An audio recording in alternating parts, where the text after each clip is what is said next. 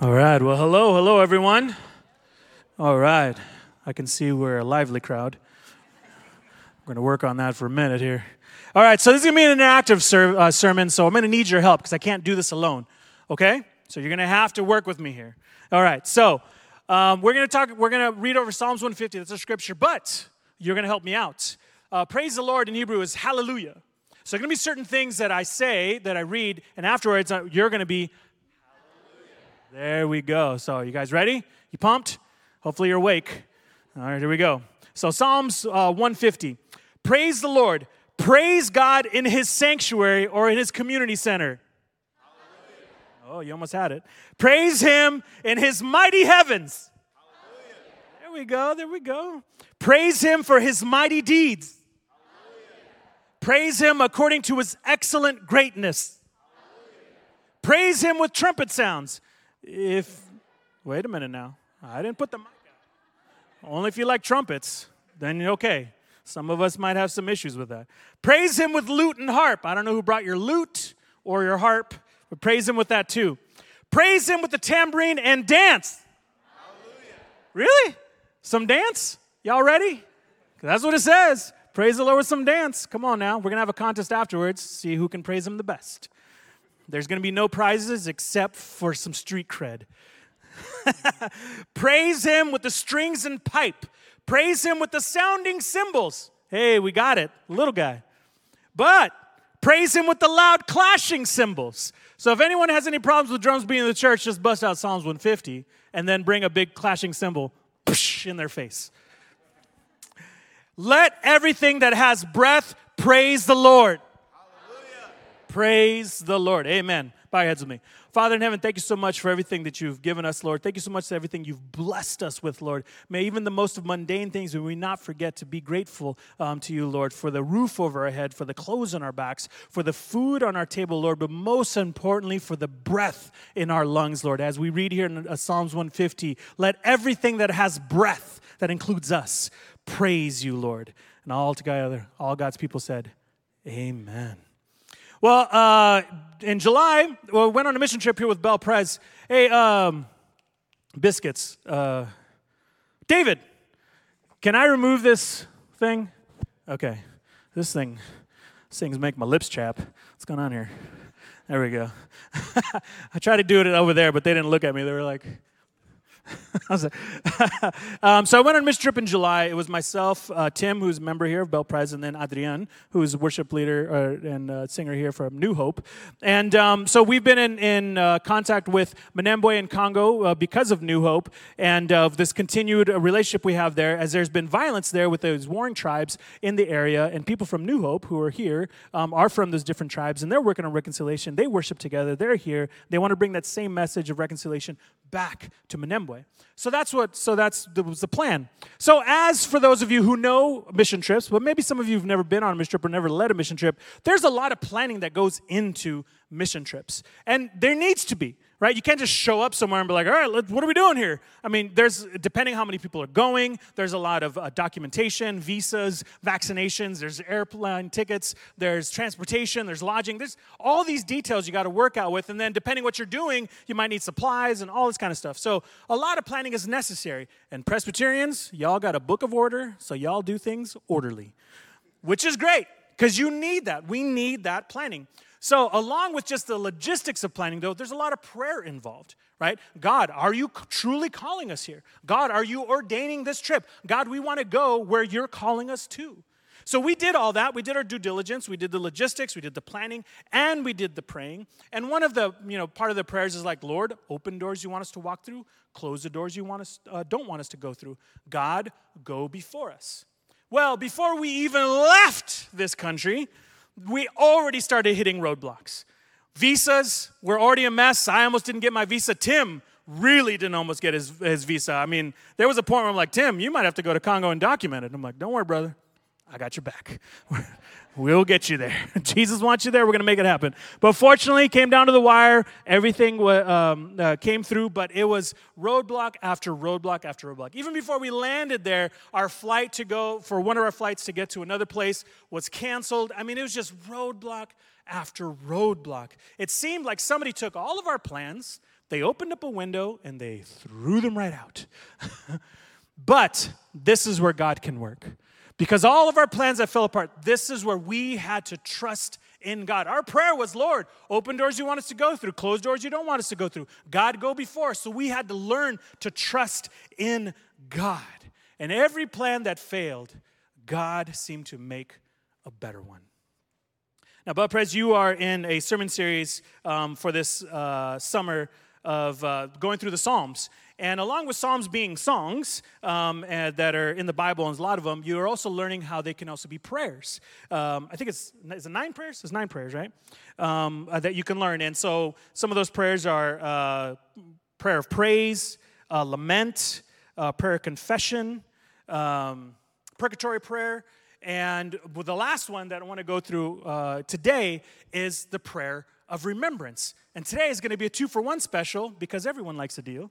So we got Psalms 150, which is a prayer of praise, and then Psalms 105, which is a prayer of remembrance. And the reason why I put these two together is because I think that if we don't have a prayer of remembrance, then we won't get to a really rich and full and true praise.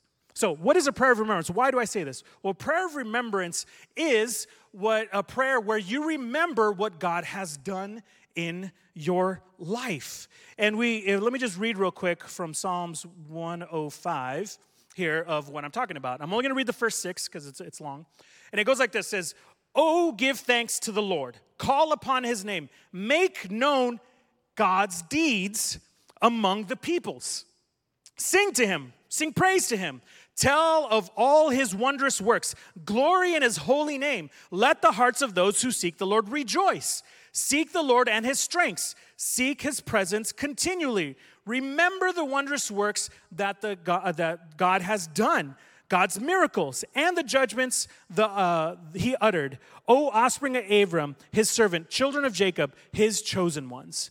And then it goes on in Psalms 105, and it talks about all the times that God has delivered them, starting from Abram, going almost all the way up to King David, how God delivered them from the Egyptians and how he got them through Exodus, and it just goes through all these things.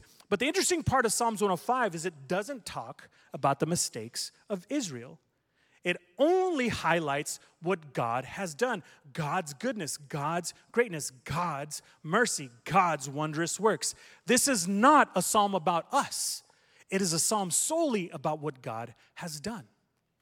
Now, I can't share all the details of what happened in Africa. And if you want to hear more, we're going to have a full mission debrief, I think October 22nd. It'll probably be after service. It'll be in some room, S150, which I kept on calling Psalms 150, S150, just because my brain is hardwired to working here for so long. So you can see where that's going. But we'll be able to share more videos and photos, and you'll be able to hear from the other people as well.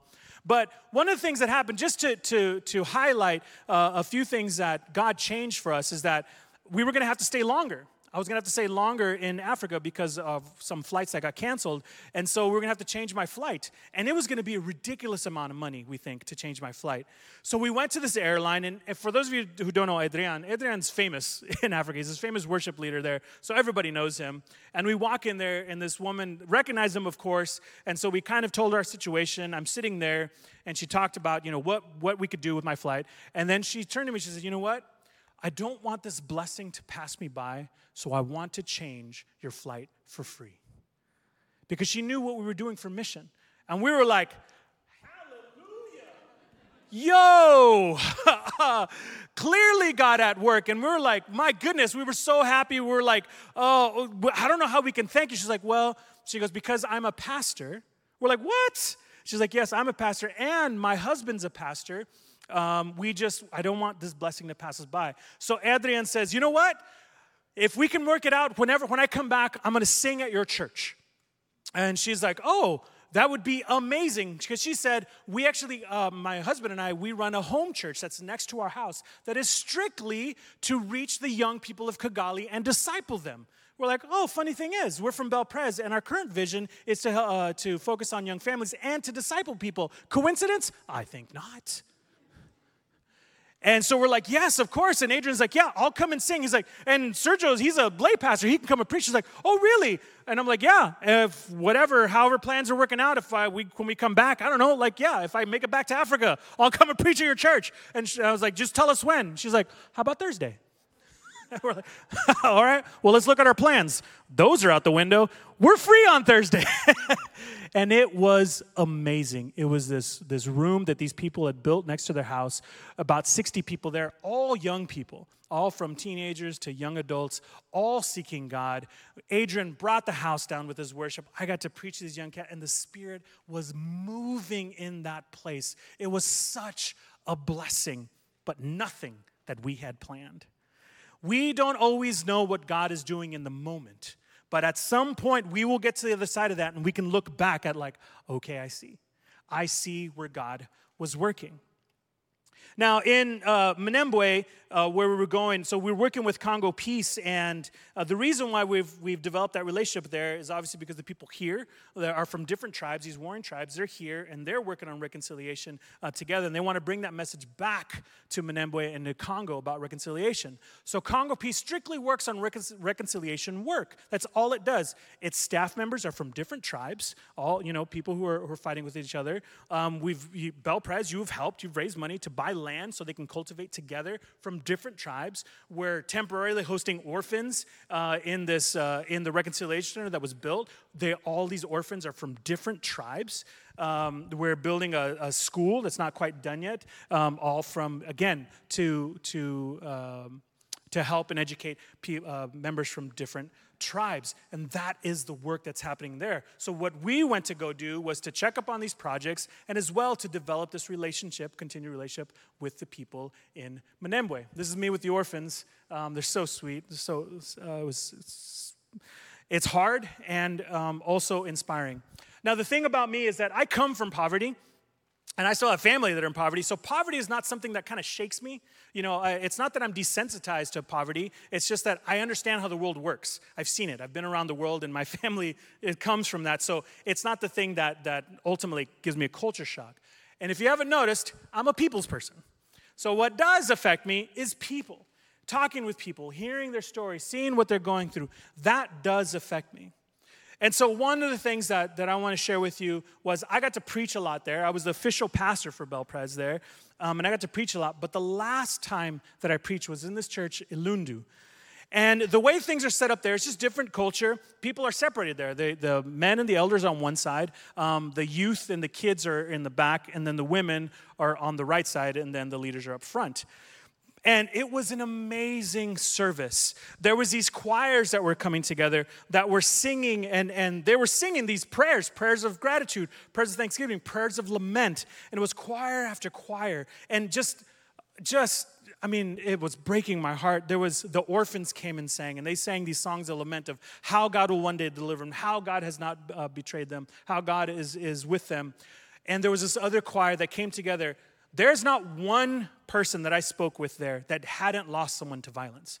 I'm sure there's somebody there, but not ones that we talked with. Even our own contact, both of his parents were killed on the same day when he was 15 years old. So he was orphaned at a very young age. So this violence has just been going on for so long. And this group of people from different tribes, all who had recently lost somebody, decided to form a choir together and sing together as reconciliation work. Oh my goodness, it was so inspiring, but also heartbreaking at the same time. And while I was watching this, I had front row seats to all these mothers and all these women who were to the right of me, just right there. And as this was going on, I was looking over at them, and they're just crying.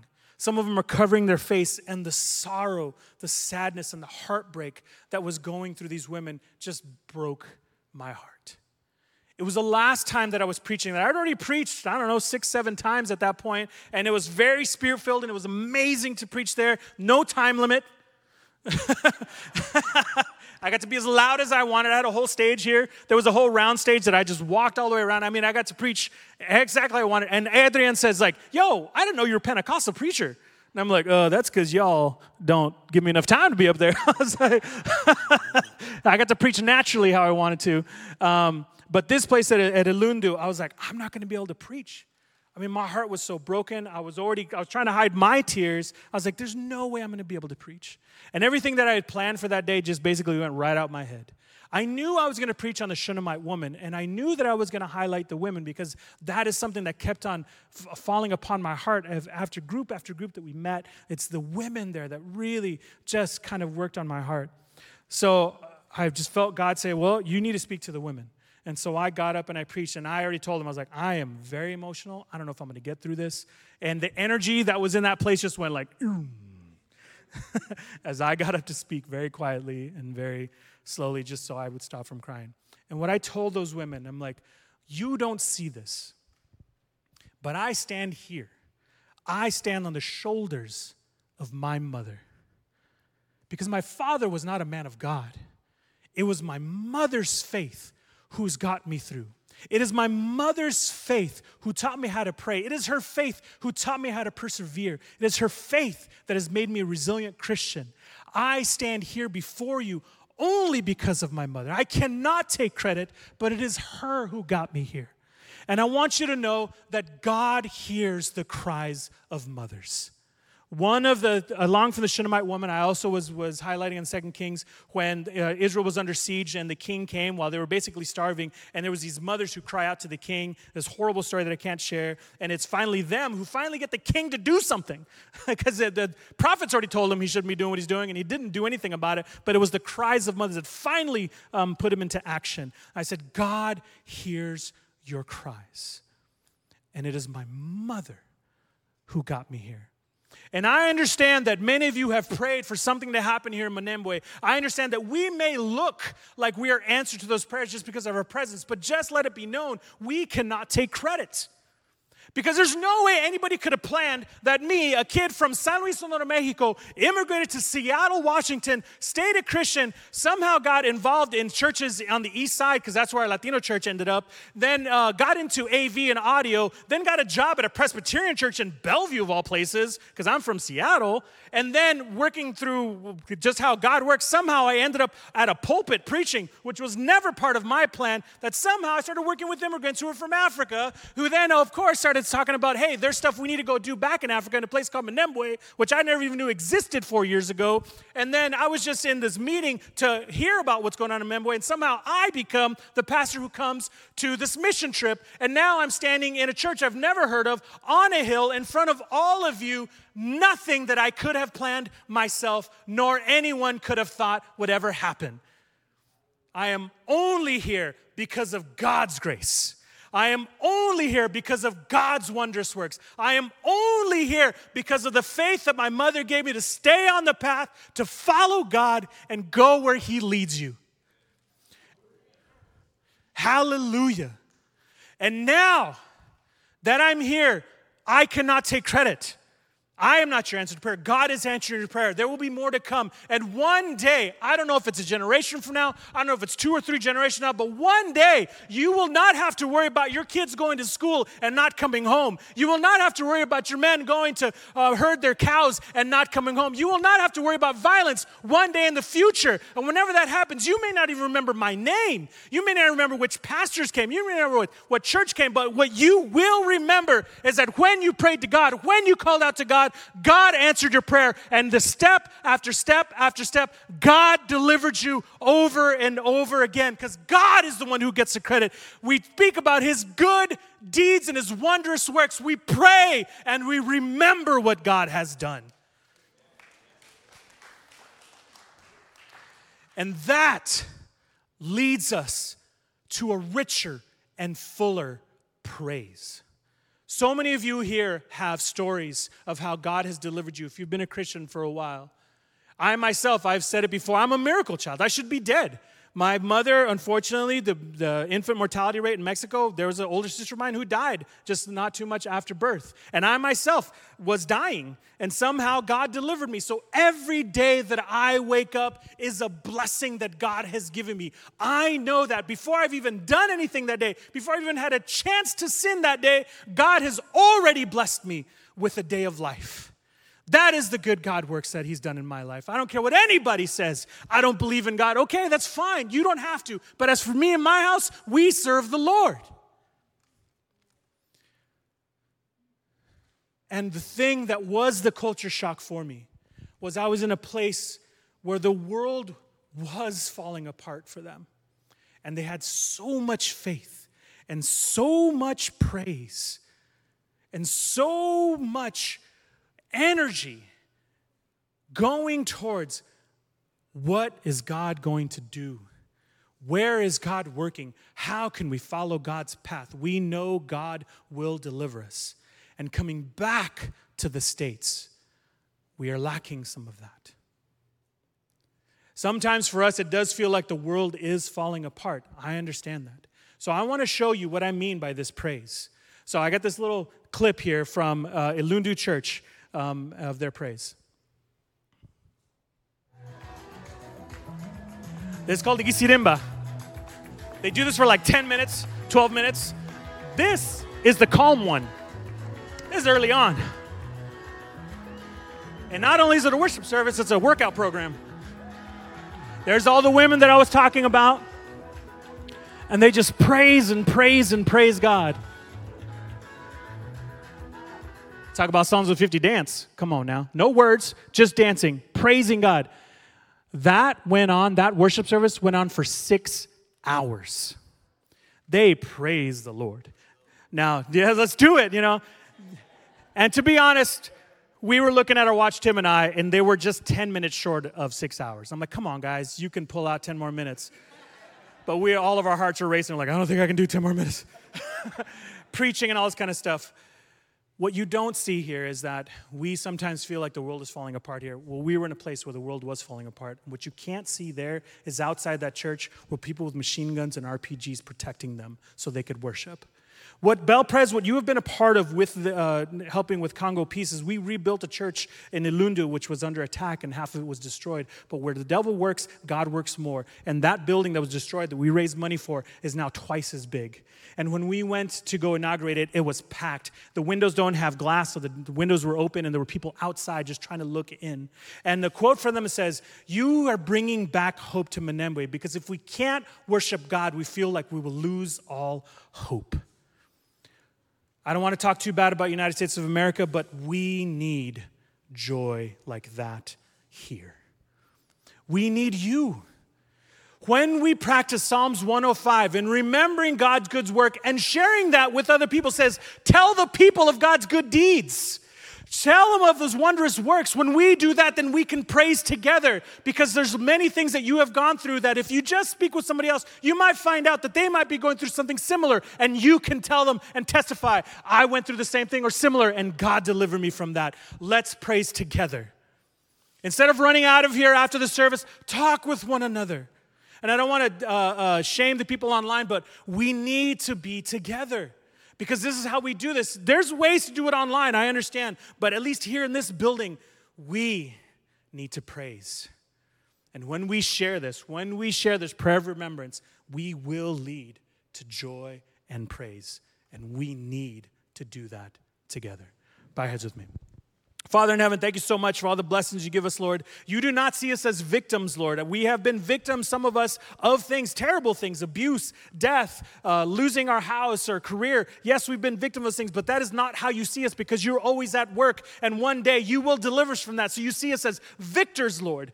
You give us hope to look forward to your promises. When we look back at what you've done in our lives, we can look forward to like, I don't know how it's going to work. I don't know what it's going to do, but I'm going to put my faith in God, and I understand that God will deliver me from these things, Lord. We don't know how it's going to exactly be, but you, God, are an amazing and wonderful God who was always at work in our lives. And we will praise you together. And together we all said, Hallelujah.